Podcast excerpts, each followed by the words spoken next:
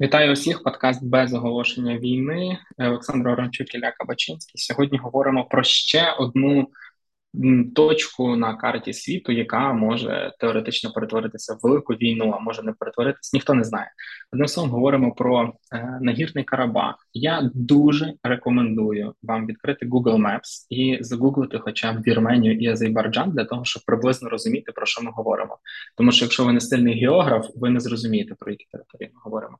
Також одразу скажу, що він нагірний Карабах через те, що є ще рівнинний Карабах. Це такий регіон в Карабасі, да, між Вірменією і Азербайджаном, чи вже не між, поміж одним словом дуже важко говорити, але е, будете тепер знати, звідки назва пішла, і загуглите, і подивитись, вам тут буде легше розуміти.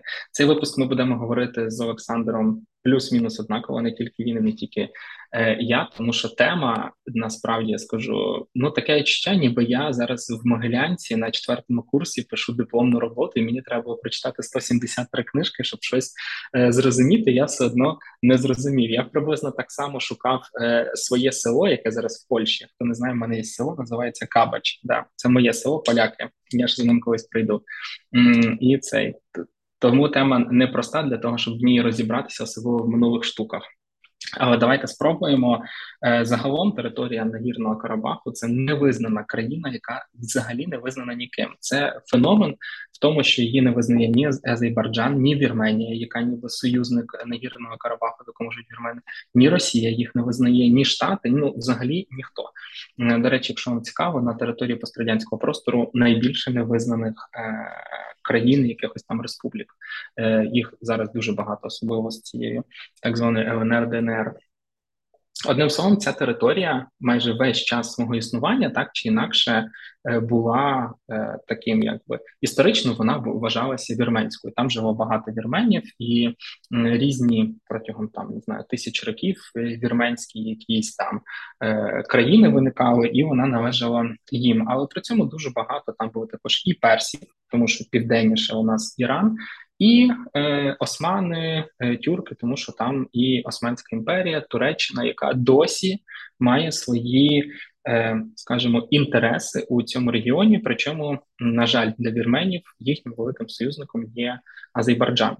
І що цікаво, якщо ви слідкували за її інколи вже називають друга е, вірмено-азербайджанська війна 20-го е, року. Е, тоді Азербайджан досить активно використовував що правильно байрактари, да, які вона зараз використовується, і тоді, причому що цікаво, я також.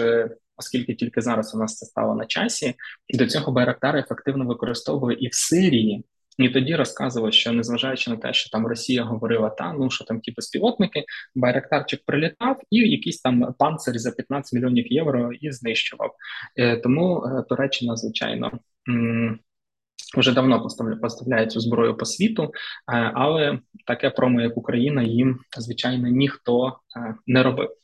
Одним словом, е, це постійно на ці на цих землях іде конфлікт між там там якісь перси, тюрки, ще якісь народи. Але потім, якщо не помиляюсь, в 19 столітті ця територія стає частиною Російської імперії, тобто вони забирають ну взагалі все і території, яка належала там і Грузії, е, частково і Вірменії, і Азербайджану, і е, фактично вона є підконтрольна їй. Ну і там собі якось е, всі живуть. Не будемо розказувати деталі. Нас звичайно інколи просили супер заглиблюватися, але цей випуск постараємося зробити стислим, а не розтягувати е, надовго. Ситуація починає змінюватися під час е, фактично першої світової війни, але ближче до її завершення, коли Російська імперія розвалюється. Ну, якби імперія розвалюється, і що ми знаємо? Кожна країна намагається, чи кожна, кожний народ, кожна якась регіон намагається стати визнати свою якусь незалежність, і е, власне починається боротьба між е, тою територією, на якій знаходиться Азербайджан, між вірменами, е, Грузія визнає свою незалежність, також е, яка знаходиться трошки північніше. Е, пам'ятаємо з історії України, що і в Україні в ті часи відбувалася купа всього УНР з УНР. Е, Скоропадський про це я думаю, колись запишемо окремий випуск, можливо, детальніше, щоб це розповісти. І власне цей період, напевно, є одним з найбільш визначальних для історії цього регіону, тому що починають фактично коли у нас зникає Російська імперія, починаються якісь національно-визвольні рухи.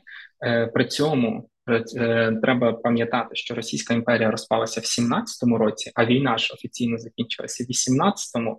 Тобто тут все одно ще йде якесь протистояння е, англійці. Англійці приходять на цю територію, які намагаються тут не не давати можливості розширюватися Османській імперії наш е, столітню тому назад е, Ердоган е, місцевий. Ну, і тут, якщо можна, якщо можна додати Давай, в контексті, да. чому чому взагалі англійці? Чому англійці в той регіон приходять? Тут треба пам'ятати, що між Росією і між Великою Британією по суті відбувається ну, серія ну, сутичок чи, скажімо так, конфлікту щодо е, долі Персії. Персія дуже стратегічна стратегічна територія, тобто те, що зараз є Іраном, Іран.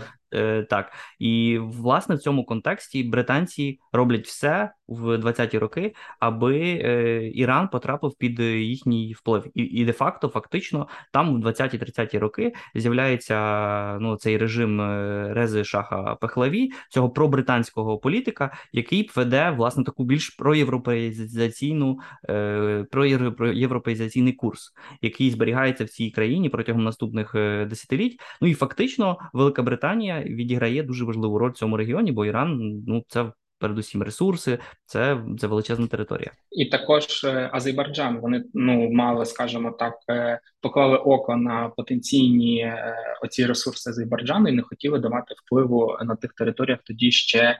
І е, Туреччині також, яка Азербайдж... намагалася розширювати свій вплив. Азербайджан був на той момент одним із світових лідерів за кількістю видобутку нафти.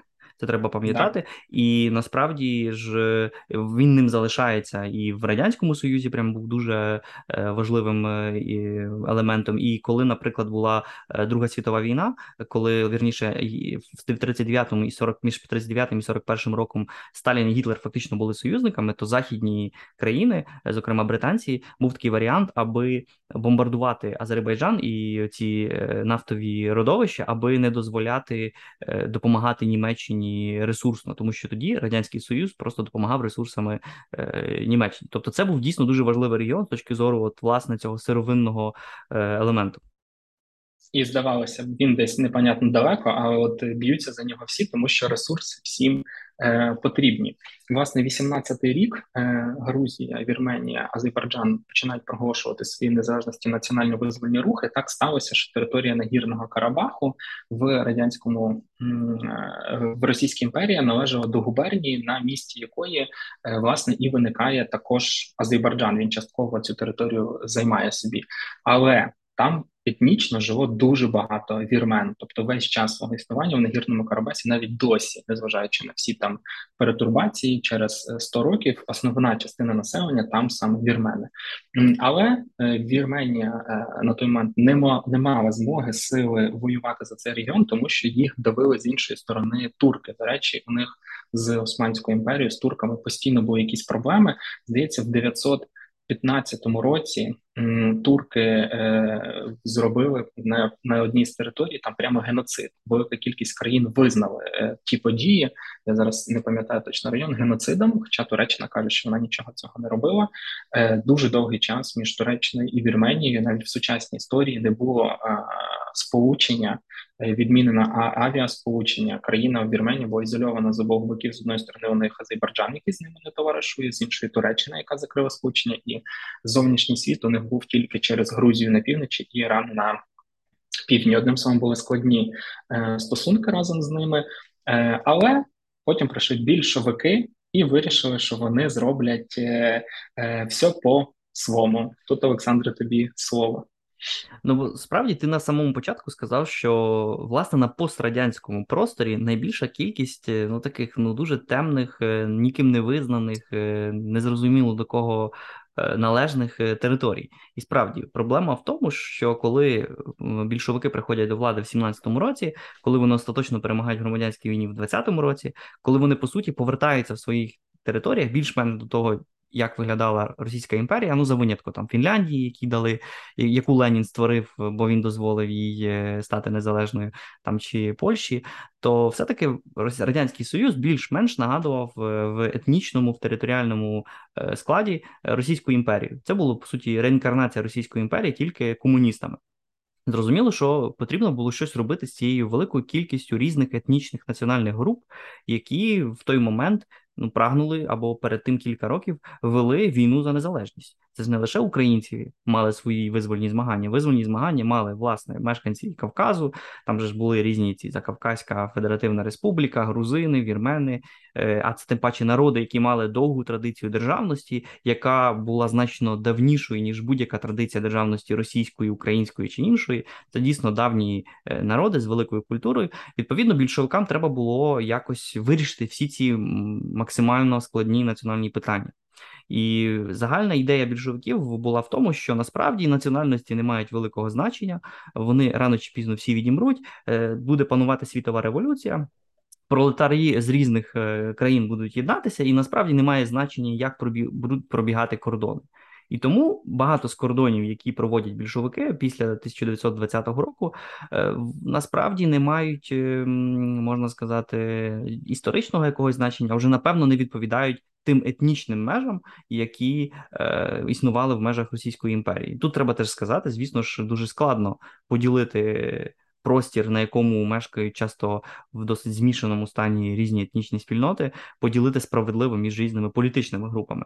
Очевидно, що тут не буде ніякої справедливості, але більшовики погіршують цю ситуацію, тому що дуже часто, власне, з огляду на свою на свій підхід до національного питання, е, роблять е, дуже непродумані кроки. І теж тут треба сказати, що в той момент, е, після більшовицького перевороту, головним ідеологом національного питання в е, серед е, комуністів був Йосиф Сталін. Він був наркомом національних справ. Е, він власне відповідав за національну політику щодо неросійських е, народів е, радянського союзу, і власне він у 1921 році е, вирішує передати нагірний Карабах, територію, на якій дійсно 94% населення становлять вірмени, вирішує передати до Азербайджанської радянської соціалістичної республіки. Тобто сформувати тим самим ну такий собі етнічний апендикс, конгломерат, який є не є аз азерським, але водночас е, ну, може бути, наприклад, одним із елементів розігрування між собою вірмен і азерів для вигідної з точки зору Москви політики, з точки зору Сталіна і радянського союзу, тоді це було важливо. Важливим теж кроком і можливим компромісом щодо турків, з якими радянський Союз, е, тоді ще радянська Росія намагалася будувати якісь е, добрі відносини. Тобто, в даному випадку е, ідея. Політичної доцільності взяла гору над ідеєю етнічної приналежності цієї території, і в даному випадку, звісно, теж це рішення мені здається абсолютно трохи навіть дивне з точки зору того, що вже самі азербайджанці, тоді азерські комуністи були готові Е, поступитися цією територією для соціалістичного е, соціалістичної Вірменії, і все-таки е, Сталін йде на такий крок, тим самим закладаючи бомбу сповільненої дії, яка по суті вибухне разом з дезінтеграцією держави у наприкінці 80-х років.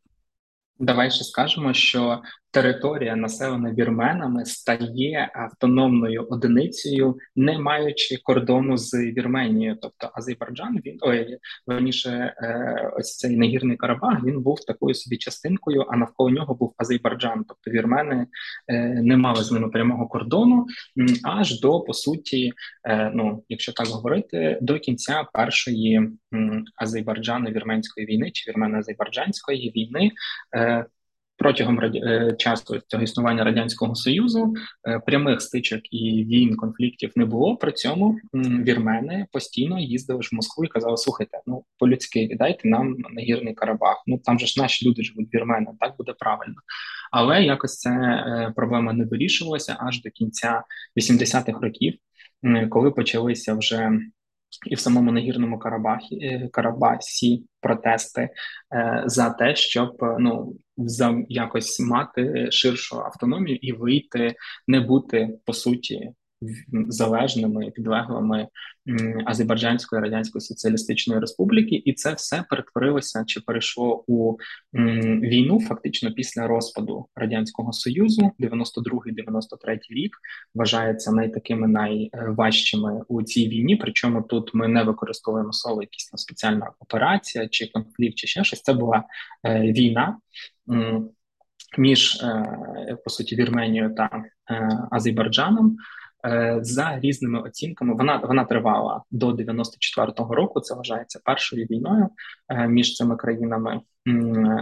30 тисяч людей загиблих військових та цивільних, більше мільйона біженців з цих територій, обох які звідси вийшли, вважається до напевно до закінчення ось цих е, е, чеченських воєн в Росії і до війни в Україні це вважалося одні з таких най, найважчих, найболючіших е, воєн. І загалом м, в історіографії не знаю, пострадянській вважається, що це і найдовший конфлікт, тому що, хоч він і був заморожений, так чи інакше, якісь збройні стички між Азербайджаном, Вірменією там нагірним Карабахом, так чи інакше, ну тривають постійно, навіть так в 16-му році там було в них чотирьохденна війна. Тобто, це постійно, постійно йде цей конфлікт. Він вважається на словах замороженим, але насправді це війна. І тут треба згадати, що результатом першої карабаської війни, про яку ти говорив, 90-х років, було власне фактичне заморожування цього конфлікту. І єдине, що це замороження відбулося фактично на основі перемоги власне Вірменії у цій у цьому конфлікту. Тобто результатом е, першої карабаської війни стала фактична незалежність так званої нагірно-карабаської республіки від Азербайджану від території, яка ну з точки зору міжнародного права або з точки зору е, власне форми розпаду радянського союзу мала б належати до незалежного Азербайджану, і тоді під контроль цієї нагірно-карабаської республіки перейшла практично більшість е, всієї цієї колишньої нагірно-карабаської автономної республіки, яка існувала в межах радянського союзу, і але крім оцих саме саме території Карабаху, перейшла ще так звана зона безпеки, тобто території, на яких уже вірмени зовсім не становлять більшість.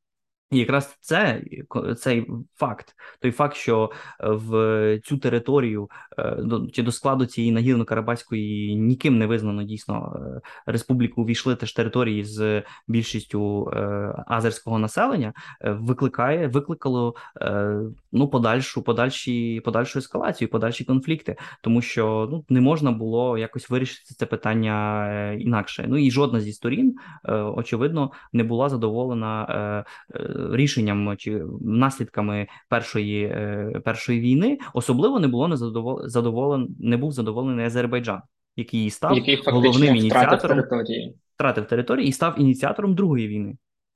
Да, давай скажемо, що е, після 94-го року Вірменія і Нагірний Карабах уже мають спільний кордон досить великий, тобто це пройшла повна зміна е, території. Я рекомендую вам, якщо вам е, дійсно цікаво, ознайомитися з картами. На них добре видно, типу, яким був Нагірний Карабах, там не знаю, в рамках Азербайджана до кінця радянського союзу. Потім як змінились кордони в 94-му році, і як звісно змінюються кордони в е, після шестиденної війни, е, шеститижневої війни, насправді не що 44 дня у 2020 році.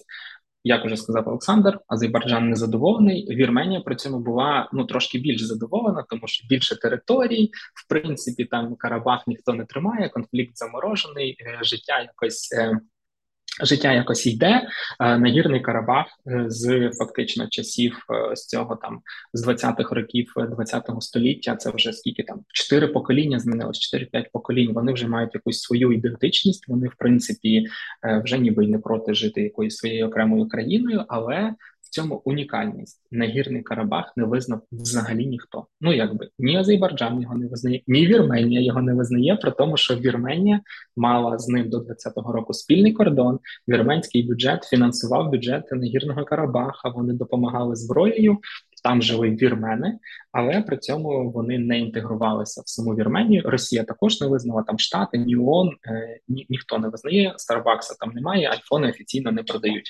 розумієте. Ну і загалом живуть там, звичайно, е, жили не дуже. Е, не дуже багато.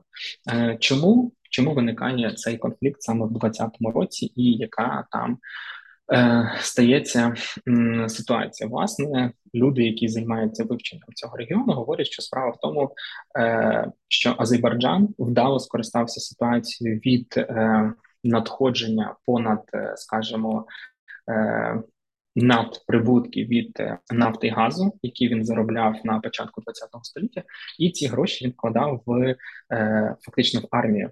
Вони її модернізували, закупляли там сучасніше озброєння, працювали в цьому напрямку для того, аби накопичити сили. Скажімо так, ніхто не хотів е, залишати цей регіон в тій ситуації, які він є, як, наприклад, з Придністров'ям. Молдова не хоче на нього нападати, як мені здається. Вони якби ну перехрестили і забули його там, і Україна на нього не претендує, і воно собі там якось живе. У Молдови немає нафти просто. Молдови, Молдови е, да, не тільки нафти, багато чого там дійсно у них не е, не вистачає. Ну і знову ж таки, давайте не забувати про е, роль якихось е, політичних еліт. Все таки в Азербайджан розумів, що для ну для нього важливо повернути ці території. Політичні еліти ніколи не відпускали думки про те, що вони зможуть цю територію ну от залишити нічийною, що вони зможуть її комусь подарувати, чи ще щось такої думки не було. Навпаки, була ідея, що потрібно знайти якихось союзників. При цьому Туреччина, як я вже сказав, завжди підтримувала Азербайджан. Їй було і зараз їй навіть цікаво, щоб Азербайджан е, укріплювався, тому що Туреччина купує газ у Азербайджану також і нафтопродукти. Вона хоче зменшувати свою залежність від Росії, плюс е, збільшувати свій вплив у е, регіоні, тому що не забуваємо, що Ердоган спить і бачить, як він відроджує е, Османську імперію.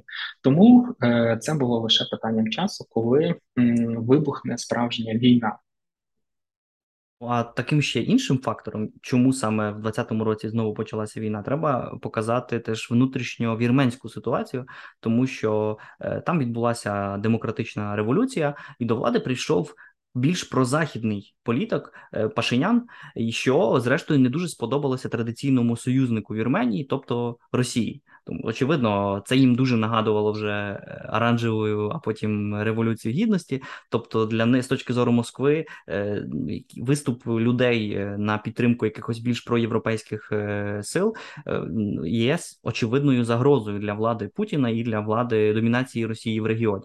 Відповідно, Росія в даному випадку теж не квапилася з особливою підтримкою свого традиційного союзника Вірменії, і я думаю, що це теж було фактором, що схилив. Азербайджан до того, щоб е, дійсно піти почати широкомасштабну війну проти Вірменії, яка дійсно була в ослабленому теж геополітичному е, ну геополітичній ситуації. І останній фактор, який підозрюємо ми, що міг вплинути на рішення Азербайджану почати другу вірмено-азербайджанську війну. Це е, така штука, яка називається маленька переможна війна. Власне, це коли ти впевнений, що в тебе сил настільки багато, що ти зможеш швидко здійснити якісь дії, захопити якісь території, перемогти ворога, і це станеться настільки швидко, що ти ну що ніхто не встигне зреагувати, міжнародна спільнота не буде тебе засуджувати. Ну і типу сталося, сталося. Власне, е, за таким е, сценарієм Росія хотіла захопити Україну. Вони були впевнені, що за три дня вони захоплять весь Донбас, заберуть Київ, поставлять Януковича, і весь світ такий, ну кому вже допомагати, що в Львів присилати Джавеліни, хто буде там битися. Не сталося, і це добре. В випадку Азербайджану у них вже був такий випадок. Це як я вже згадував, квітень 16-го року. Вони війна тривала там буквально 4 дні. Вони змогли отримати маленькі, але все ж територіальні здобутки.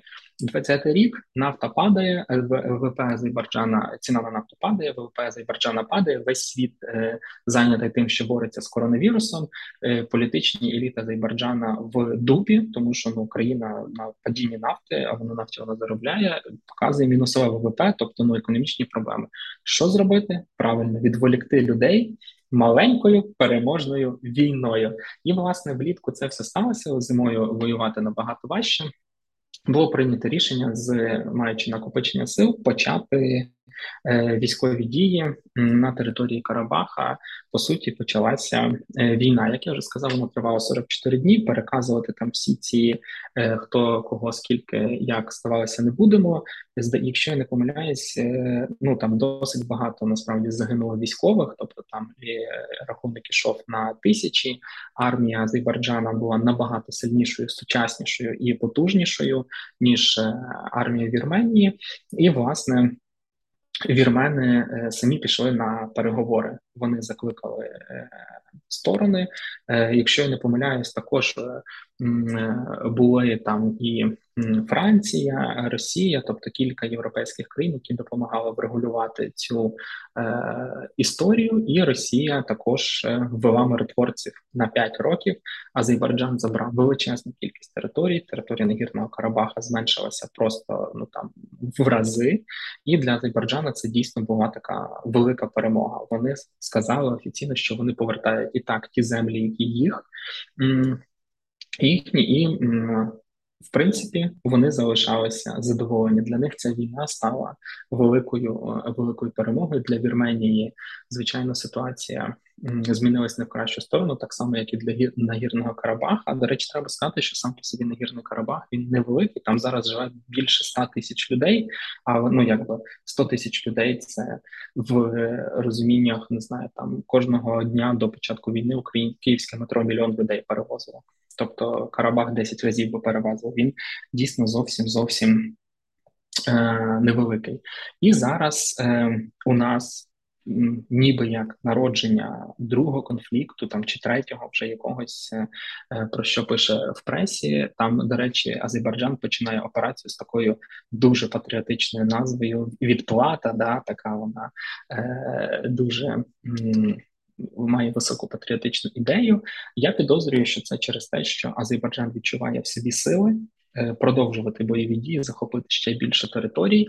Е, Вірменія, яка отримає чимало допомоги, в тому числі військової від Росії, розуміє, що зараз вона навряд чи щось отримує. Росія все своє військо відправляє в на територію України для війни. Е, при цьому Азербайджан залучився підтримкою Європейського союзу, оскільки він збирається продавати йому нафту і газ. Європейський союз підписав новий меморандум, який протягом наступних років там збільшення постачання газу з Азербайджану до 20 мільярдів. Тобто, я думаю, Азербайджан отримав собі таке право робити все, що він хоче в цьому регіоні.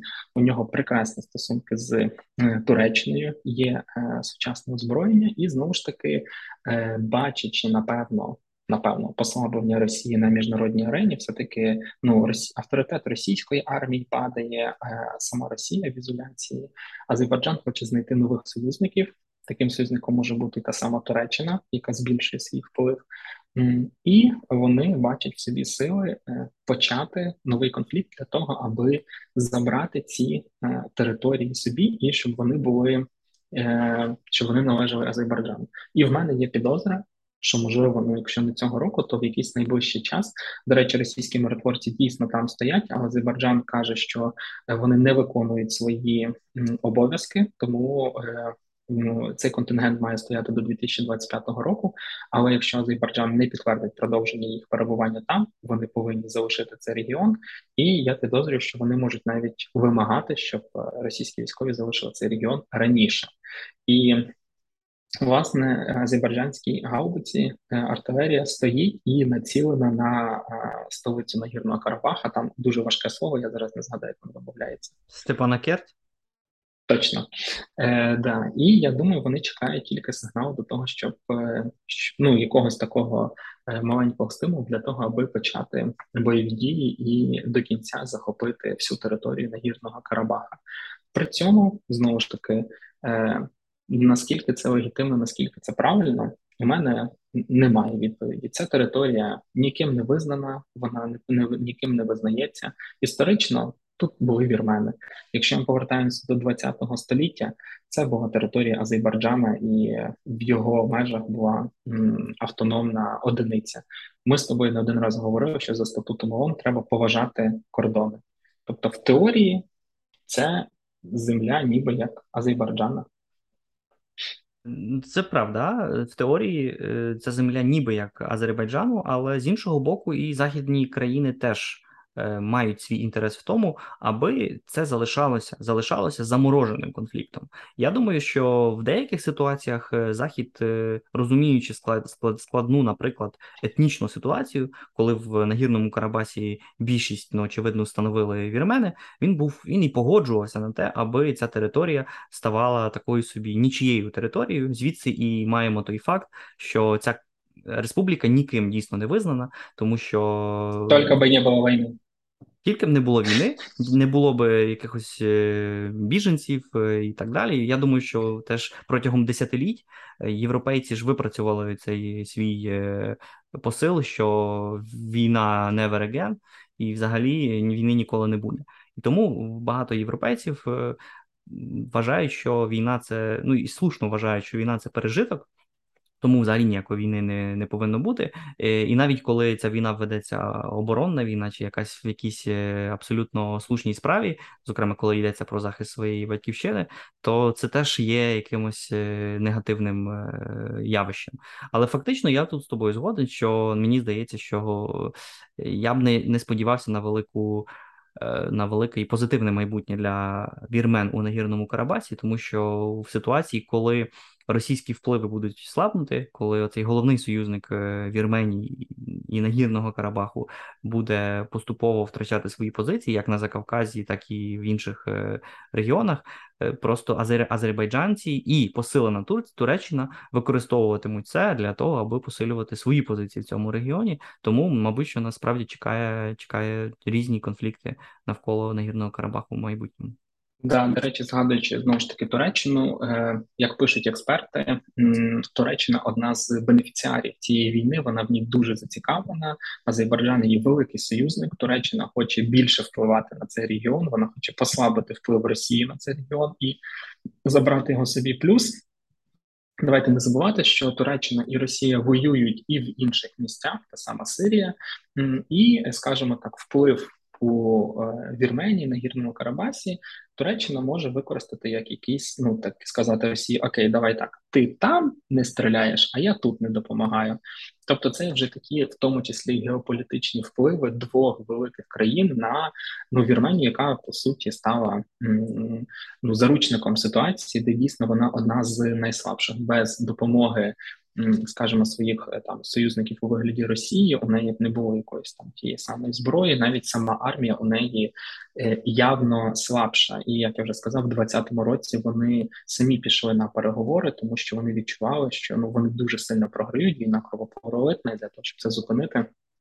Вони погодилися на чималі територіальні поступки, і на сам кінець фан факт. Якщо ви думаєте, що мінські угоди були вперше в якому там 14-му е, році, 15-му, е, так ні, в 94-му році, коли е, замор... йшла заморозка конфлікту, також були мінські е, мінські угоди між е, всіма учасниками м, тогочасного процесу. Ти бачиш, вони не врятували ситуацію ані перші, ані другі.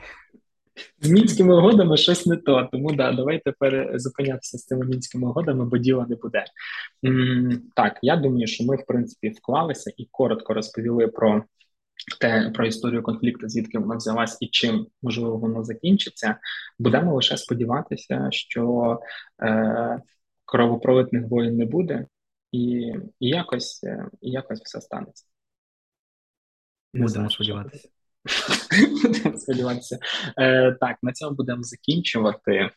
Якщо у вас є бажання послухати про якісь там локальні конфлікти, суперечки чи ще щось, хто його знає, може і про е, раз вже згадували про Іспанію і цих розповімо про Каталонію, що там відбувається. Е, Пишіть нам, е, задавайте питання. Ми будемо старатися знаходити теми і розповідати, що у нас е, і в самих багато цікавих тем, але інколи стається от Китай, Тайвань, е, Косово, Сербія і е, Нагірний Карабах, Азербайджан, Вірменія. До речі, недавно в мене був ефір на радіо, де я згадував також ситуацію в Китаї, і Тайвань назвав Таїландом. То так, от запам'ятайте, що Україна не Росія, а Тайвань не Таїланд, як казав класик. Це важливо. Да так, все на цьому прощаємося. Ставте нам лайки, плюсики, пишіть коменти. Щасти. Щасти.